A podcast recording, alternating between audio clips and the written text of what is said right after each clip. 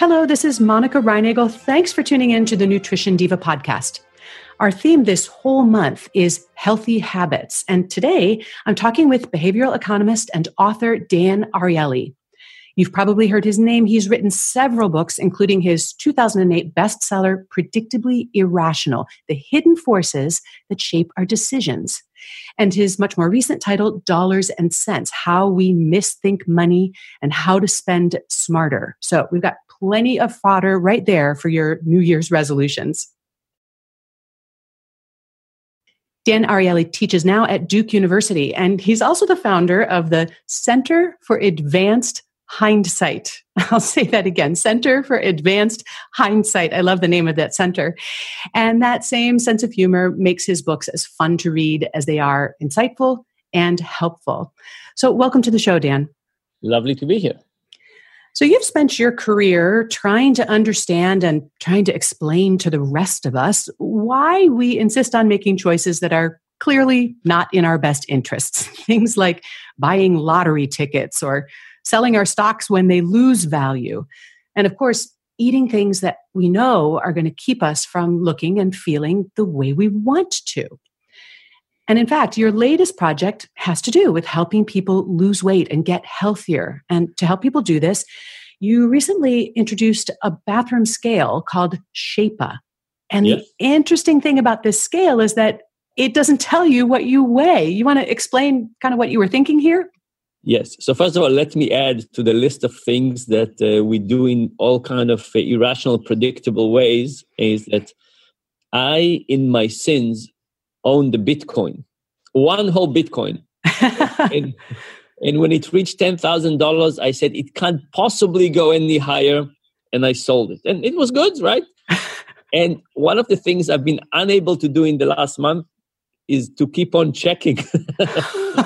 Even though it's not going to affect you anymore. It's not going to affect me. I sold my one Bitcoin. I made an amazing profit in percentages, but you know, I can't just avoid testing. It's like having a tooth that is about to fall, and every time you touch it, it pains you, but I experience this pain daily.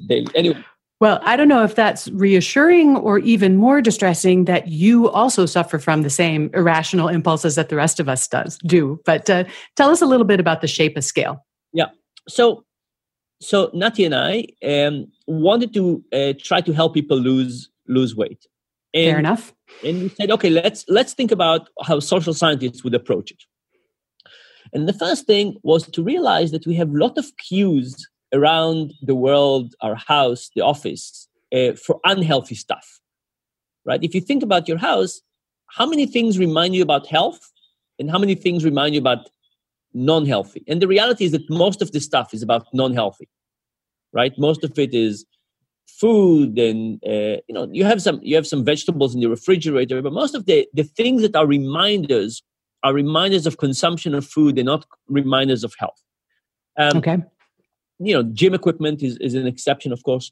And we said, okay, the bathroom scale is a really good place. The bathroom scale reminds us about health, and it's a really good place at home. Like, you know, people give you 2 square feet of their home, take it. Okay, so we said, okay, let's start by trying to figure out the bathroom scale and can we improve it? And then we said, okay, what do we know about the bathroom scale? And we know 3 things. The first thing we know is that it's a really good idea to stand on the bathroom scale every morning. It's not so good to stand in the evening. and the reason is not because we weigh a bit more, we do, but the reason is that if we stand in the morning, this little ritual reminds us that we want to be healthy. It's almost like a commitment, like a reminder. I want to be healthy, and then people eat a little bit less for breakfast.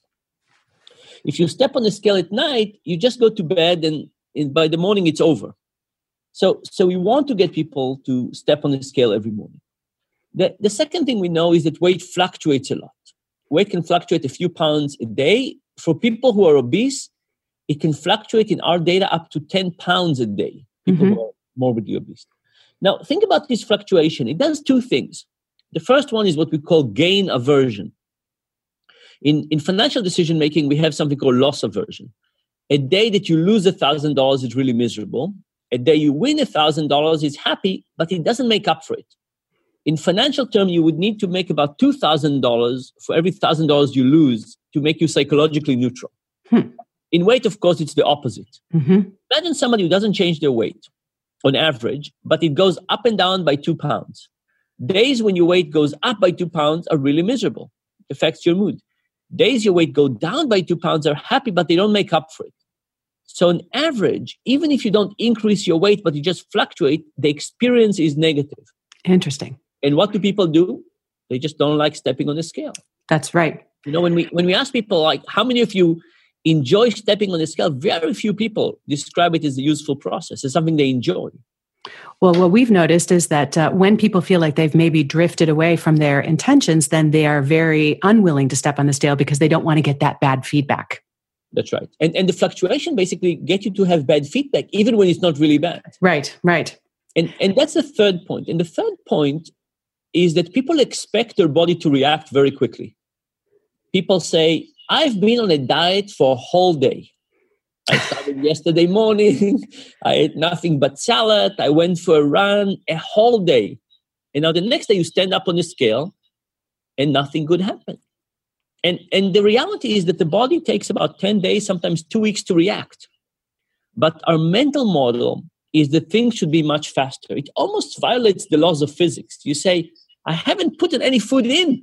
Like, why is my weight not going down? So imagine somebody who's been on diet for 3 days and they step on the scale on the fourth day and the weight went up by 0.4 pounds. Now, the reality is just noise. It's just that they peed a little bit less or they had a little bit too much salt. And the result would show up in 10 days.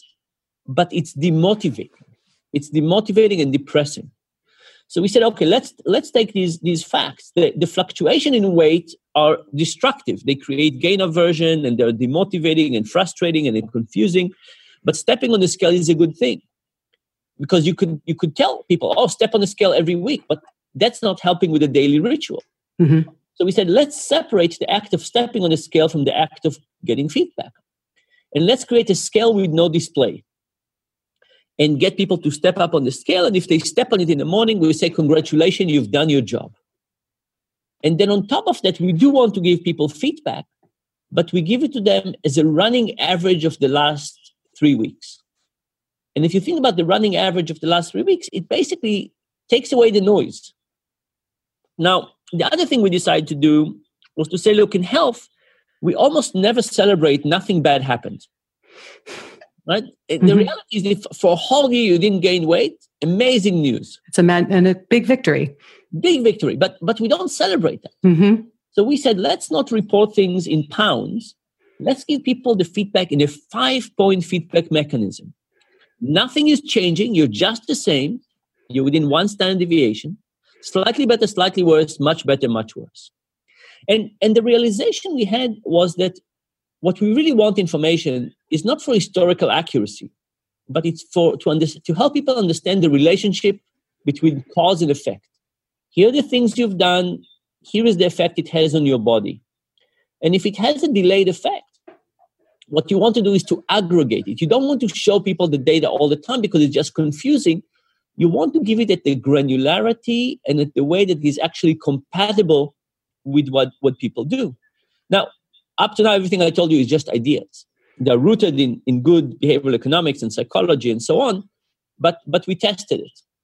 So we went to a call center and we wanted to test it with people who are relatively low income and relatively obese. You know, it's easy to change the behavior of people who are really motivated. So we wanted to take a difficult population from that perspective. And we gave some people the regular scale, and those people gained a little bit of weight every month. Every month, they just gain about 0.3% of their body weight. And then we gave the majority our scale, and those people lost on average 0.7% of their body weight every month. Mm-hmm. Now, think about what it means. It means that if you look at something as ordinary as the bathroom scale, from a social science perspective, and you analyze what about it works and what about it doesn't work, you can make it into a really useful mechanism. All of a sudden. And that's exactly what we managed to do.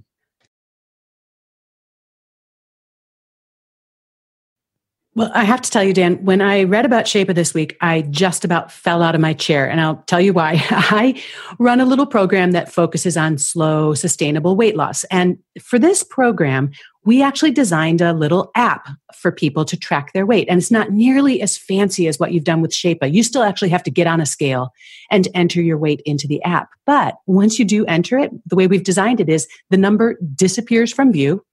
Mm-hmm. And instead, what the log shows you every week is whether your weight is trending up, down, or staying the same based on your moving average. And I can't tell you how validating it was to see somebody like Dan Ariely endorsing what a lot of people thought was a very crazy approach. But just as you have seen with Shapa, this has been kind of revolutionary for the people that we work with. And I think part of it, and tell me if you agree, is that taking the focus away from where you are and focusing on which direction you're heading seems to help people stay motivated, especially if they have a long way to go. That's absolutely right. So there are a couple of things. So one thing is that the numbers are really confusing and creating stress, sure, and so on. There's also, as a woman, you have an extra confusing element. Mm-hmm. So imagine that you're on your menstrual cycle and that you gain 2 pounds. Should the scale tell you that you gain 2 pounds? The answer is, yes and no. I mean, you've gained 2 pounds, right? From a physical perspective, you're a little heavier, but it doesn't help you understand the relationship between what you do and what the outcomes are. Yeah. Like imagine somebody who's gaining some weight because of their menstrual cycle. What are they supposed to do? They're supposed to say, oh, I've gained a little bit. Is it because of my menstrual cycle? Or is it because I've been eating 10 days ago, I ate a little bit too much? Yeah. It's just a very hard mental exercise. So we think that this measure is actually really, really hard. So there's a couple of things there. One of them is that I think what you would have liked to do in your app is exactly what we're doing, right? That people don't have to enter it themselves, that they don't see it. And then we just focus on where we're headed. What's the relationship between what we do and the impact? Because this is really the thing. It's about, I stopped eating dessert. When does it show up? Right. Well, by tomorrow, right? Yes. No. And then people conclude that whatever they are doing isn't working and they stop. And then it becomes very counterproductive. Yeah. But, I think another insight is that because, our users do actually have to engage with the number every day when they put it into the app. And then we try to shift their attention elsewhere. But I think that this also ends up taking some of the emotional power out of that number, because a lot of us really have a lot of baggage about our weight, and the number itself takes on sort of outsized significance. And this practice of, focusing on the trend, focusing on the moving average, it kind of helps people see that data in a whole new way. And in a way kind of makes it less provocative and less, they become less reactive to that number because they have another way to measure their progress. I want to tell you something. In the first version of our app, in the experiment I just described to you, there was no weight. There was no place to look at it in pounds. Mm-hmm. And lots of people came back to us and said, but I want it. These are people who lost lots of weight. It was very successful, but they said, but I want to know the pounds. Sure. Yeah. So we're doing an experiment now when there's an experiment in which we will show people their weight in pounds. It would not be on the front page, like you would have to look at it for it. Uh-huh. And it would show you two numbers. It would show you the average of the first 10 days you use our app and the average of the last 10 days. Uh-huh. So it would give you something in pounds, but it would try to take away this variance. Exactly. So people kind of a general sense, and we'll see if this is actually helpful or not. But the sense of curiosity seem to be very strong, even when people know it's not the right number to look at. So knowing what it is about human nature that might make this helpful, are there any other ways that we could apply those same insights about human nature to help us get closer to other goals or get out of our own way? In general, we tend to focus too much, I think, on the outcome. And what we need to do is we need to create rules that help people feel good about themselves if they've taken the right steps rather than got the right outcome. At some point, you'll get the right outcome. Like think about the student. If a student is studying well, right? Your kid is studying well for an exam, it doesn't matter how they did on the exam. You want to reward studying well. Mm-hmm. right? If one day your kid really studied well for the exam and the exam was extra hard or focused on something that they were not as expert on, you still want to reward them because you say, I want to reward good study habits. Mm-hmm. In the long term, that's what will help. Right. And in lots of things in health, I think we want to move to that approach of basically focusing on the right behavior, creating rules, creating habits, focusing on the behavior and not getting people to feel good or bad just based on the outcome. And letting the outcomes kind of take care of themselves. Yes, that's right. Well, Dan, I want to thank you for sharing your insights into our crazy brains and also for all of the ways that you are helping us to make better choices through all of your different projects and books. There's more information about the scale at shapa.me, and Dan's website is danarielli.com, where you can also learn about his books, and we'll have links to both of those on our show notes for today. Thanks again for joining me, Dan. Thank you very much. And thanks to all of you for listening. Show notes for today are at nutritiondiva.quickanddirtytips.com, where you'll also find a complete archive of all 461 Nutrition Diva episodes. And if there's something that you'd like to hear about that's not in that archive, let me know. I'd love to do a show for you.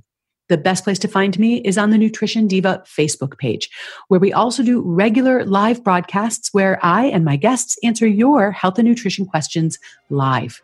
You can check our events tab for upcoming times or follow the page and you'll see those in your notifications. And now have a great week and remember to eat something good for me.